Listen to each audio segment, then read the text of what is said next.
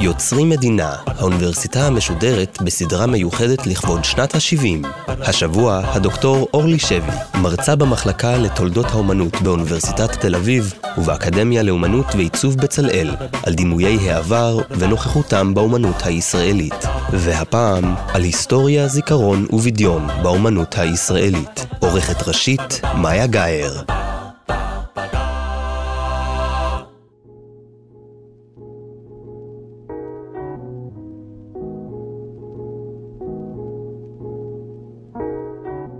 שלום לכם.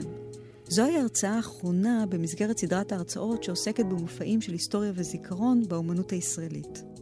עד כה עסקנו בהתהוותו של המבט הביקורתי כלפי החזון האוטופי הציוני ובדיון על הארכיון והמוזיאון כמוסדות להבניה ושימור זהות. בהרצאה הנוכחית אבקש להתמקד באופן בו השימוש בדמיון ובפנטזיה מאפשר יצירת דיון בסוגיות דרמטיות מהעבר, ומפתח באמצעותם אפשרויות להרהר על העתיד. את הדימויים ליצירות שהוזכרו תוכלו למצוא במצגת המופיעה בדף הפייסבוק של האוניברסיטה המשודרת. אם כן, כותרת ההרצאה הנוכחית מבקשת לחבר יחד את המושגים היסטוריה, זיכרון ובידיון. חיבור המחייב לחשוב מחדש על טיב הקשרים שביניהם. אחרי הכל, ההגדרות של ההיסטוריה והזיכרון מצביעות על הכרה בממשות האירוע שהתרחש בעבר. המילה היסטוריה מקורה בשפה היוונית הקלאסית ומשמעותה חקירה, כתהליך אינטלקטואלי. רוב העוסקים בחקר ההיסטוריה סבורים שעל ההיסטוריונים לחתור לחשיפת אמת מבוססת ממצאים על ידי שימוש במתודה של מחקר רציונלי ככל האפשר. לעומת זאת, בידיון אמון על כושר ההמצאה והפנטזיה, ולכן לא מחויב לממשי ומשוייך לעוסקים בתחומים אומנותיים.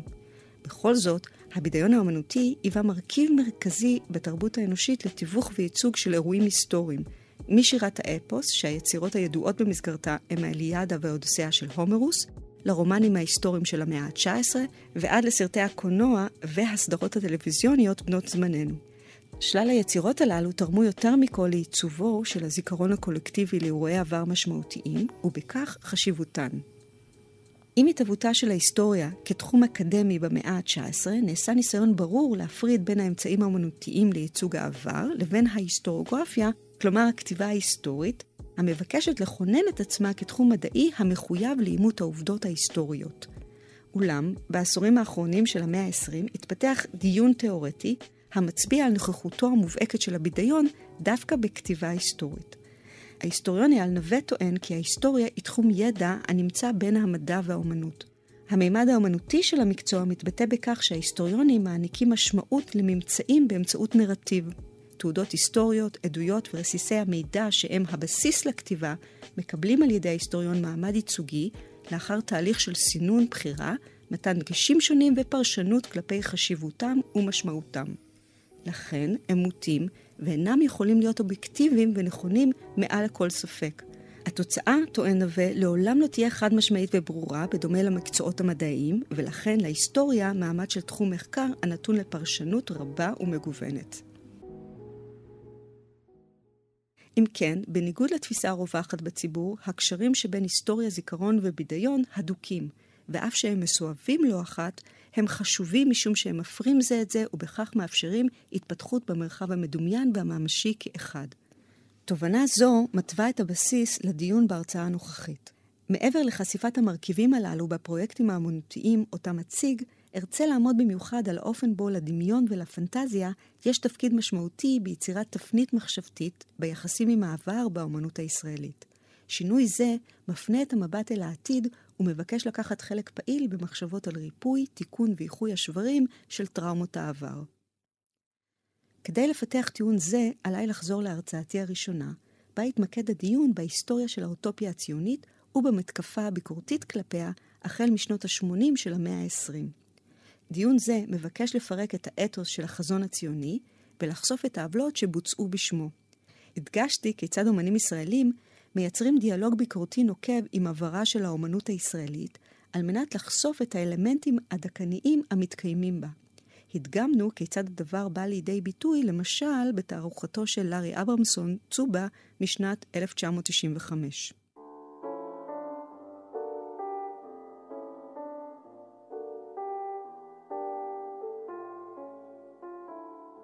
בריאיון שנערך עם אברמסון בשנת 2009, הוא נשאל האם לדעתו האומנות הישראלית יכולה לנוע מעבר לעמדה הביקורתית כדי לקחת חלק ביצירת אפשרויות לפתרונות פוליטיים קונקרטיים, כמו למשל בסוגיית הסכסוך הישראלי-פלסטיני.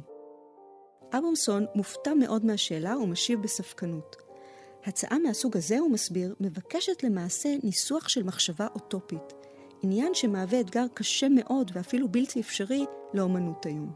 לדבריו, האומנות העכשווית עוסקת רבות באוטופיה, אולם הדגש הוא על פירוק המיתוס האוטופי המודרניסטי, ובמקרה הישראלי על פירוק האוטופיה הציונית. והדיון בכך מצריך דווקא עמדה ממרחק ביקורתי.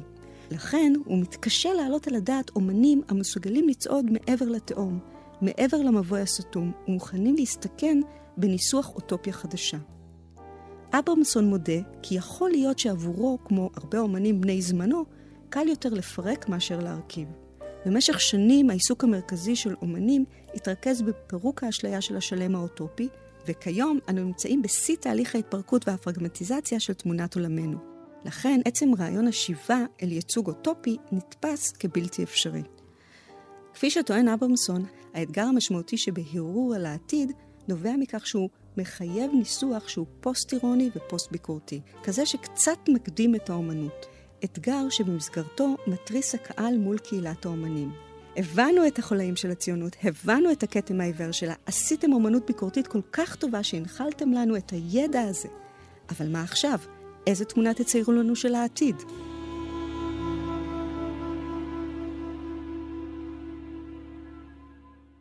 למרות ההסתייגות המנומקת שמציג אברמסון, בהרצאה הנוכחית ארצה להתמקד דווקא באומנים המבקשים לקחת על עצמם בדיוק את האתגר שהוא מתקשה לדמיין. אומנים אשר מבקשים לייצר מתוך הערימה של הפרגמנטים ההיסטוריים, באמצעות כוחו של הדמיון, מחשבות על העתיד. אמנם אין אלו תצורות של מחשבות אוטופיות. אכן, קשה מאוד להעלות על הדעת אפשרות כזאת במאה הנוכחית. כפי שמלמדות ההיסטוריה של המאה ה-20 בכלל, וזו של הציונות בפרט, אוטופיה מובילה תמיד ליצירת עוולות, דיכוי ואלימות במימושה, ולכן יש להיזהר, אם לא להימנע כליל, בניסיון לגבש חזון. חשיבותם של הפרויקטים שאציג, אם כן, הוא באופן בו הם משתמשים בפנטזיה כדי להעלות לדיון סוגיות כואבות ומורכבות על עקירה, פליטות והאפשרות לשיבה. סוגיות המוגדרות כטראומה קולקטיבית בציבוריות הישראלית והפלסטינאית, וככאלה, הן שוות ועולות על סדר היום ללא יכולת התמודדות ראויה, ובמידה רבה נותרו פצע פתוח שלא זכה לטיפול. לכן העיסוק בדמיון העתיד, כפי שהוא בא לידי ביטוי בפרויקטים שאציג, מזכיר יותר מכל מודלים תרפויטיים בנפגעי פוסט-טראומה המועתקים למרחב הציבורי. פסיכולוגים העוסקים בלימודי טראומה זיהו את חשיבותו של הדמיון בתהליך הארוך בו המטופל מאבד מחדש את אירועי העבר לצורך התמודדות עם ההווה. מכיוון שהטראומה נגרמת כתוצאה מאירוע שלא ניתן היה לדמיינו, אין ברשותנו את הניסיון והידע להכיל אותו במסגרת נרטיב מאורגן.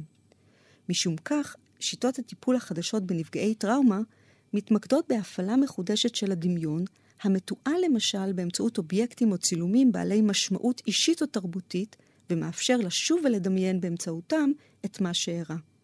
זאת, מתוך הבנה כי הדרך לריפוי מגולמת ביצירת מעגל שלם, בו הדמיון מחבר את העבר הטראומטי עם חזיונות של עתיד אלטרנטיבי, ששניהם משמעותיים להתמודדות עם קשיי ההווה. באופן דומה, האומנים בהם אדון עוסקים בטראומת הפליטים ופתרונה באמצעות הפעלת הדמיון, ובכך מאפשרים לצופה להיפתח אליה מעבר לגבולות השיח הפוליטי המקובל והמקובע.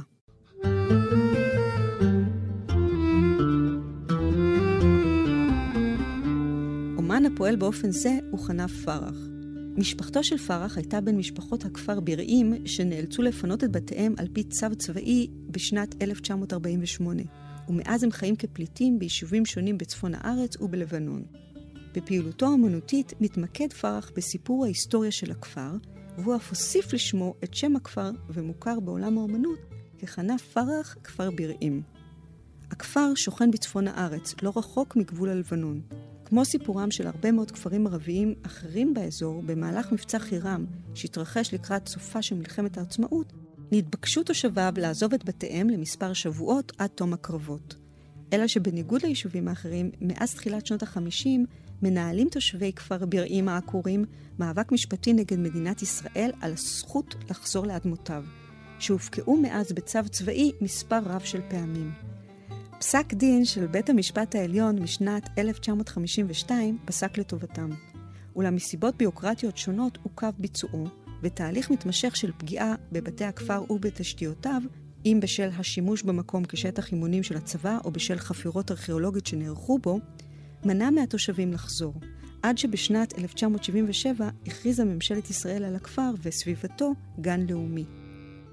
במשך כל התקופה המשיכו תושביו לפעול למען החזרה, הן במאבק משפטי ממושך והן בפעולות מגוונות שנדעו לשמור על זיכרון הכפר וקהילתו המפוזרת ברחבי העולם, ולשומרו גם בתודעה הישראלית.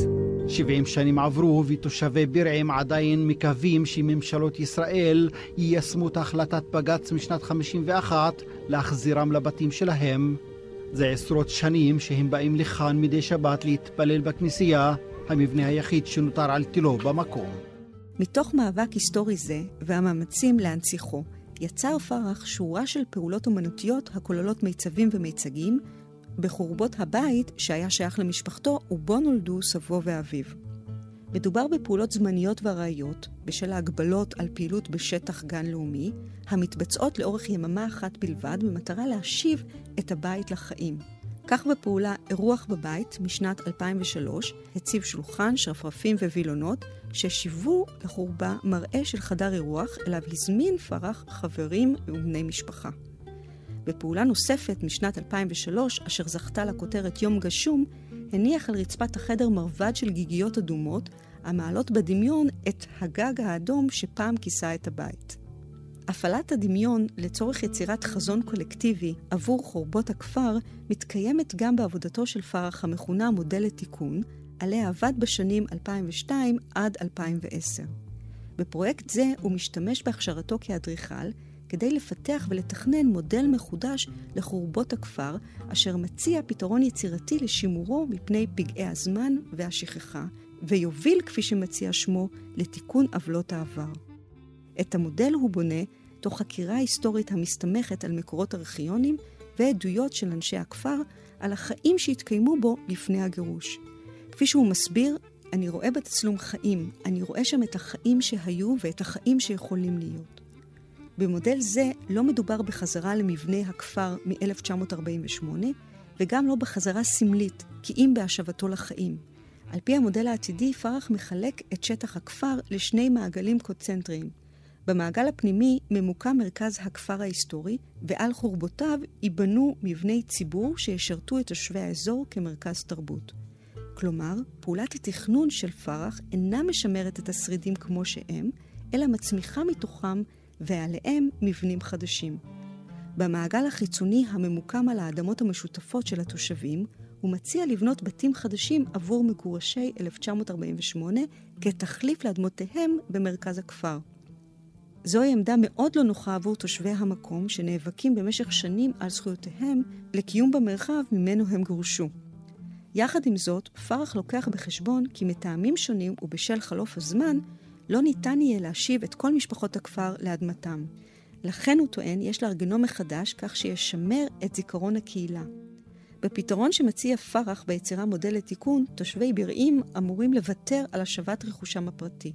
זאת למען איחודה של הקהילה ולמען השבת החיים לכפר על ידי פיתוחו כמרחב אזורי משותף בו יפעלו יחדיו הקהילות השונות המתגוררות סביבו. קיבוצים, מושבים, עיירות פיתוח וכפרים ערביים ודרוזיים. אם כן, החזון של פרח במודל לתיקון מבקש לנוע מעבר לחורבן הטראומטי של הכפר ולדמיין פתרון אופרטיבי שיאפשר את תחייתו.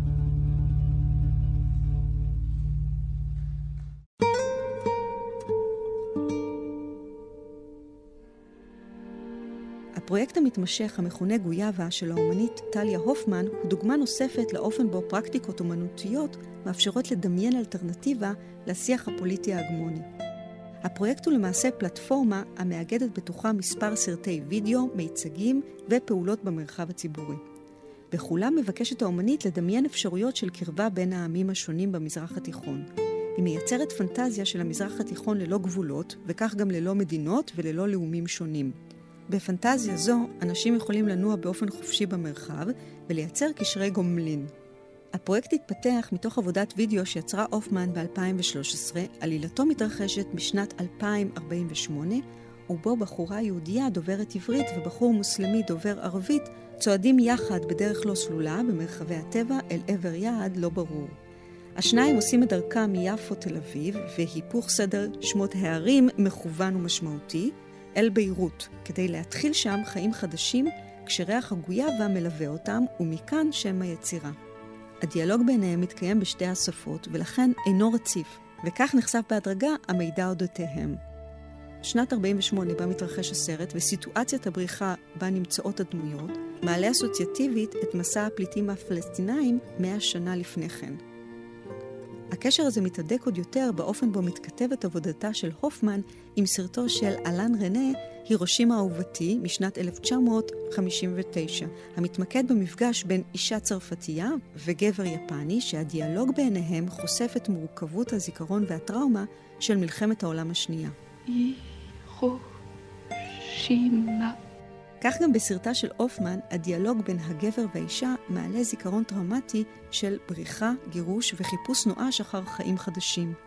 האישה מבקשת לזכור את מה שהיה לפרטי פרטים, ואילו הגבר מפציר בה לשכוח ולהעלים את הזיכרונות כאילו לא היו. אני זוכרת את תל אביב. انت ولا مرة كنت בתל אביב. אני זוכרת אנשים הולכים ברוטשילד, מפגינים. עם נגד עם, גזע נגד גזע. אנשים נלחמים. חירות, צדק, שוויון. אני זוכרת את הפוליטיקה. הפוליטיקה לא קיימת יותר. באמצעות הסרט, הופמן מעלה בזיכרון את הדרך העתיקה שבין יפו תל אביב לביירות, שהייתה פעילה למרות המגבלות המנדטוריות עד 1948. במטרה לשרטטה מחדש ולסמנה שוב במרחב הגיאוגרפי, היא עיצבה סמל גרפי לפרויקט, אותו ניתן להוריד באתר האינטרנט ולייצר ממנו שבלונה לגרפיטי. באמצעותה מוזמן הקהל לסמן את תוואי הדרך בין הערים, וכפי שניתן לראות בצילומים המתפרסמים באתר, רבים כבר עשו כך. פעולה נוספת במסגרת הפרויקט הוא ניסיון של הופמן לייצר ארכיון של ריח, אותו הציגה לראשונה במיצב עטרה, שהיה חלק מתערוכה שהתקיימה ב-2017 בבית הגפן בחיפה. ריח, טוענת הופמן, הוא הזיכרון הכי חזק שיש לבני אדם, אבל הוא גם משהו שהולך ומתנדף. כל מה שיש לו ריח בעצם נועד לכיליון מראש. ודווקא בגלל הסתירה הזאת, היא ביקשה לייצר מעין ארכיון שמטרתו היא כמובן לשמר. הריחות בארכיון של הופמן קשורים למקומות ספציפיים. כך לדוגמה, בבית הגפן בחיפה יצרה הופמן מערך של ריחות צמחים אותם ניתן למצוא בסביבתו. בחלל התערוכה עצמו עוצבה מעבדה שבאמצעותה הופקו הריחות, ועל הקירות מסביב נתלו מדפים שעליהם הונחו בקבוקים שבתוכם נוזלי הריח שרקחה הופמן. על כל בקבוק מצוינים הצמחים שמהם הופקו הריחות, והצופה מוזמן להריח ובאמצעות הריח לדמיין.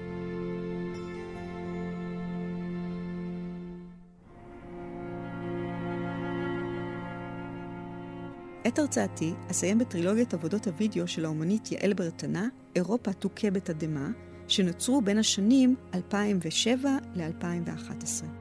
העבודות הללו מהוות דוגמה נוספת לשימוש בכוחו של הדמיון האומנותי כדי לעסוק בעבר הטראומטי בצורה משמעותית, באופן הנוגע גם בסוגיות הקשורות למציאות הפוליטית העכשווית. העבודות מבקשות לדמיין את האפשרות הגלומה בחזרת יהודים לפולין ולאירופה בכלל. הפרויקט התחיל כהזמנה שנשלחה לאומנית להציג בפולין. לאחר סיור מקדים שערכה במקום, היה לה קשה להתעלם מהמפגש המטלטל עם המציאות של היעדר יהודים בפולין. בריאיון איתה היא מסבירה כי הכירה היטב את ההיסטוריה של שואת יהודי פולין, אבל השהות במקום אפשרה לה להרגיש את האין הזה פיזית ואמוציונלית. וזה מה שהוביל אותה לדמיין מצב אפשרי של שינוי המציאות הקיימת, כזה שיסייע להתגבר על הטראומה ועל התהום העמוקה שנוצרה בין שתי התרבויות. Poland for many years was and still is a kind of no-no land that uh, even people that never been to Poland they would say my leg will never step on this land while at the same time people would go easily to Germany. I didn't go to, to concentration camps I decided that I don't want to visit, but I, I thought I would like to go to cities where I knew there was a large Jewish community. And it was really a very, very emotional, powerful, even stronger than watching the real atrocities. To feel the void was very, very strong. And through that, I came to the idea to imagine actually a renaissance, a Jewish renaissance in Poland. מתוך כך נוצרה הטרילוגיה המגוללת את סיפורה של תנועה פוליטית בפולין הקוראת להשבת היהודים לגבולותיה כסיפור בעל שלוש פנים, אוטופיה, הגשמה ודיסטופיה. בחלק הראשון, המכונה חלום בלהות, מופיע מנהיג התנועה הפולני, הקורא בקול דרמטי בתוך אצטדיון נטוש במרכז ורשה לרנסאנס יהודי, ומבקש להחזיר למדינה שלושה וחצי מיליון יהודים, מספרם של יהודי פולין לפני מלחמת העולם השנייה. בחלק השני, המכונה חומה ומגדל, מוקם היישוב היהודי הראשון במרכז ורשה. והחלק השלישי, ששמו התנגשות, מתרכז בטקס הפרידה ממנהיג התנועה הפולני שנרצח. חשוב לציין כי המהלך הדמיוני שמציעה ברטנה מבקש להתקיים ברמה סימבולית ולא כאקט ממשי. אולם למרות העלילה הדמיונית, מציינת ברטנה, מתקיימת בה קשר הדוק למציאות העכשווית ולתהליכים המתקיימים הן בפולין והן בישראל, המצביעים על שינוי היסטורי. היא זיהתה כי בפולין ישנה קבוצה גדולה של יוצרים, הוגים ופוליטיקאים בקרב השמאל, העוסקים בזיכרון היהודים באופן הגובל בגעגוע נוסטלגי לקהילה שהוכחדה. כמו כן, הם מוטרדים מהצביון ההומוגני והחד-ממדי של החברה והתרבות הפולנית. מן העבר השני, ישראלים רבים מבקשים מטעמים שונים להוציא אזרחות פולנית. את החזרה לפולין מזהה ברטנה כהתמודדות פוסט-טראומטית של החברה הישראלית עם השואה.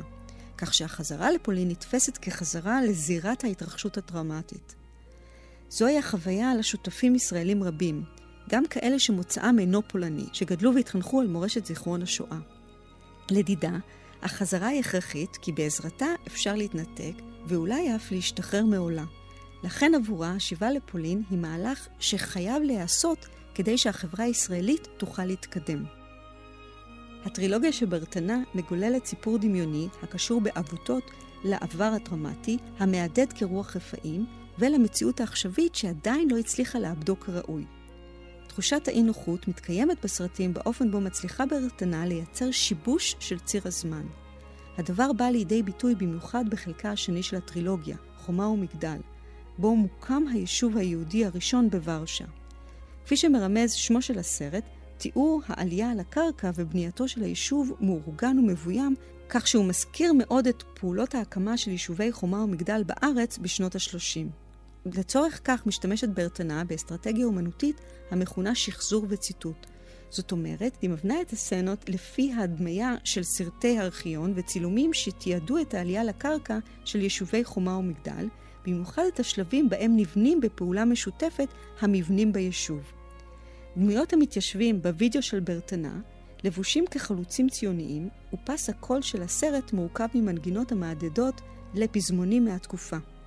בדקות הראשונות ניתן להסיק בטעות שמדובר בסרט המשחזר בקפידה את ההיסטוריה של חומה ומגדל, אלא שהשחזור מופר בהדרגה ברגעים בהם מוסטת המצלמה אל עבר הסביבה בה ממוקם היישוב, מרכז העיר ורשה, שמתגלה כעיר עכשווית, שעוברי האורח בה מביטים בחלוצים בהשתאות.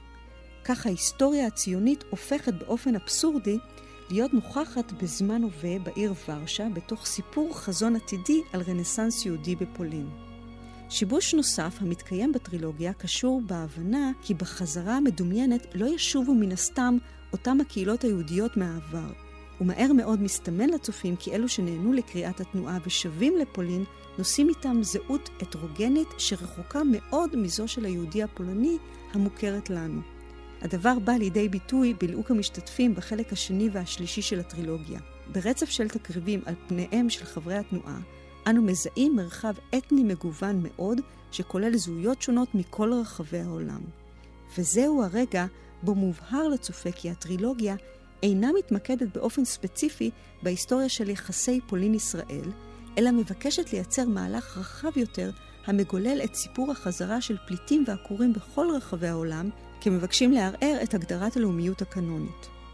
שיאו של המהלך הזה הוא בטקס ההשכבה למנהיג התנועה שנרצח בחלק השלישי, בו משננים יחדיו חברי התנועה את חזונו ומדגישים כי לאומיות שווה טרוריזם, ולכן הם נשבעים לעמוד אל מול אתגר זה חזקים. We accept into our ranks all those for whom there is no place in their homeland, the expelled and persecuted.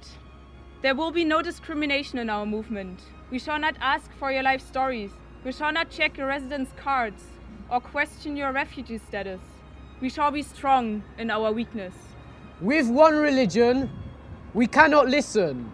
With one color, we cannot see. With one culture, we cannot feel. Without you, we cannot even remember. Join, us, and, and Europe will be stunned.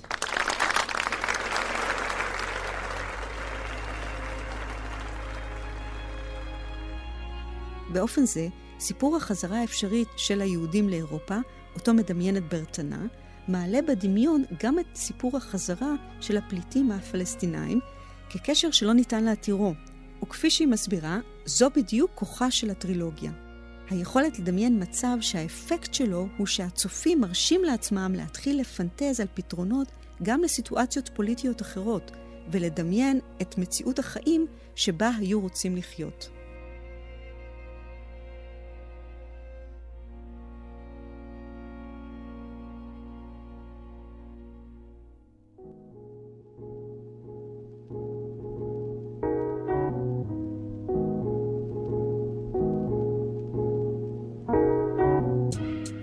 לסיכום, כפי שראינו, המשותף לעבודות אותם הצגתי בהרצאה זו, הוא האופן בו הן מאתגרות את ההתמודדות של השיח הפוליטי ההגמוני עם סוגיות דרמטיות מהעבר. באמצעות דמיון מודרך, הן מפגישות את הצופה עם הכשלים והקשיים ששיח זה מייצר. כמו כן, הן מאפשרות לו להרהר באלטרנטיבות שיבילו לריפוי, תיקון והשלמה. זהו למעשה תפקידה המשמעותי ביותר של האומנות כיום בחברה דמוקרטית ליברלית כמו החברה הישראלית. לייצר מרחב מחשבתי באמצעות דיאלוג ויזואלי עם הצופה, המעלה רעיונות שקוראים תיגר על הקונסנזוס, ובכך מאפשרים לו לנוע מעבר לגבולות הידע המוכרים, אשר מקבעים את המציאות. במופעים של ההיסטוריה והזיכרון באומנות הישראלית, כפי שדנו בהם בסדרת הרצאות זו, עוסקים אומנים במשימה הזאת באופן בו הם מייצרים מבט ביקורתי ומפרק לאידיאלים של העבר. באמצעות אותו פירוק מבקשים האומנים לייצר הבניה מחדש, אשר פותחת אפשרות לתיקון. העיסוק הזה בהיסטוריה ובזיכרון מבקש לצאת עם כך מהשדה האומנותי לזה של החברה הישראלית כולה. להציע התבוננות ומחשבה מחודשת, אשר מבקשות להוביל להכרה והשלמה עם עוולות היסטוריים, אשר בתורן יסייעו בשמירה על המשך קיומה של חברה דמוקרטית ורב-תרבותית בישראל.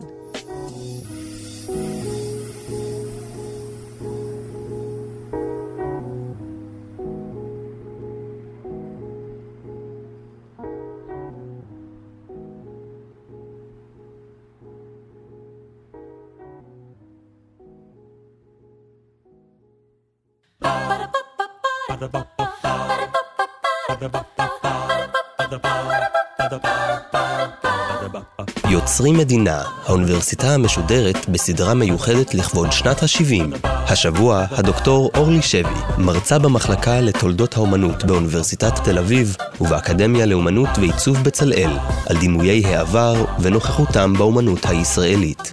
והפעם, על היסטוריה, זיכרון ובדיון באומנות הישראלית. עורכת ראשית, מאיה גאייר. מפיקה, נוגה סמדר. האוניברסיטה המשודרת, בכל זמן שתרצו, באתר וביישומון גלי צה"ל, ובדף הפייסבוק של האוניברסיטה המשודרת.